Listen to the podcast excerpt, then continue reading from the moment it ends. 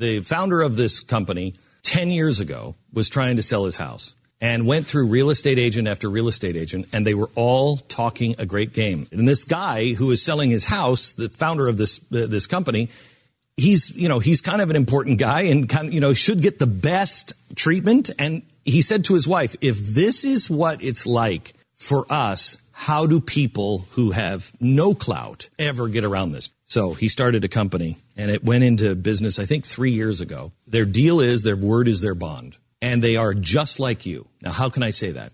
Because I'm the founder of the company.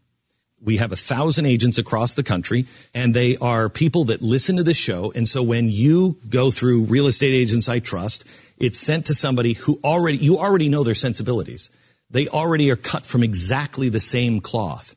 There's got to be a better way. There is. RealestateAgentsITrust.com. This open letter from this uh, uh, former Trump advisor.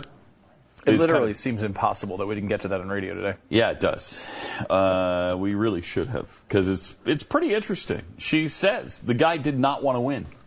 He didn't want to. He he just it was a protest candidacy kind of, and uh, he wanted to show that he could have come close if he wanted to.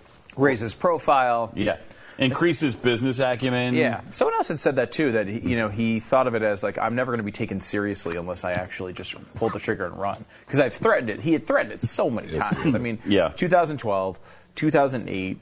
Uh, certainly 19, uh, 2000, he actually kind of did run in 2000. Mm. Uh, 1988 for sure. And there, you said every one, which I almost every right. single yeah. time since 1988, every four years. Uh, Donald Trump was thinking about it, considering it, uh, and then and then saying, "Nah, I'm not going to." Yeah, I mean, I straight out said I didn't think he was going to run this time. I mean, he's because of that. He had, he had threatened it and lied, you know, that right. he was going to run so many times. I never thought he was going to pull the trigger on it because he didn't want to go through it. He wanted to get the attention. Uh, certainly helped his television show, his the ratings and, and everything, and give him a chance to be in the spotlight again. And every four years, and even in between, he would run for governor of New York, almost every single right. time.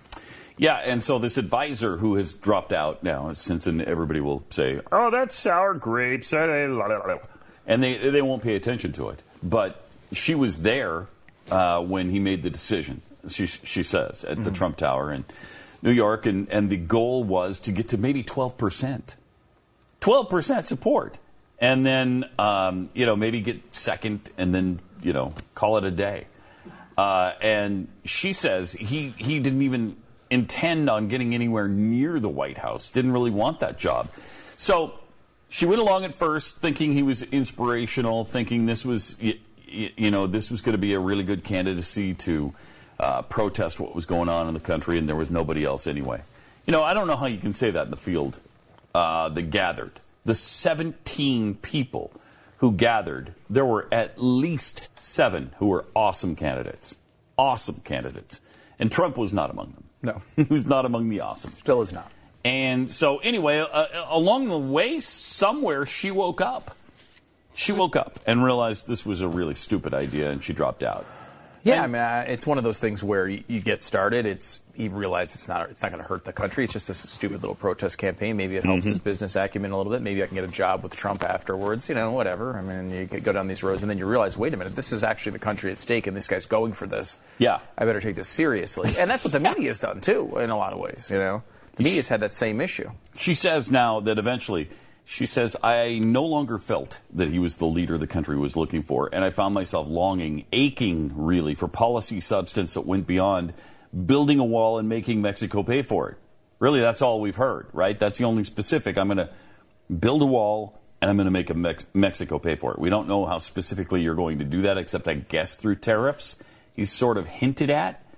Um, what we were once what were once bold, although controversial statements now seem to be attempts to please the crowds, not direction to lead the country to a better place. I began to realize his arrogance and isolation had taken over and were now controlling his message. And now she says, that's what happened. Somewhere along the way, his ego took over and he became this, you know, presidential candidate monster that you see today, and there's no stopping him now. Uh, I think there is, uh, considering his 71% uh, unfavorable rating uh, by hope, the general public. I hope.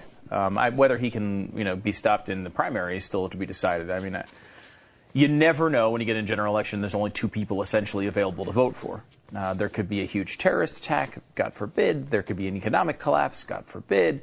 There could be all sorts of things that would hand the the uh, reins to anyone who isn't associated with Barack Obama or anyone who's seen to be.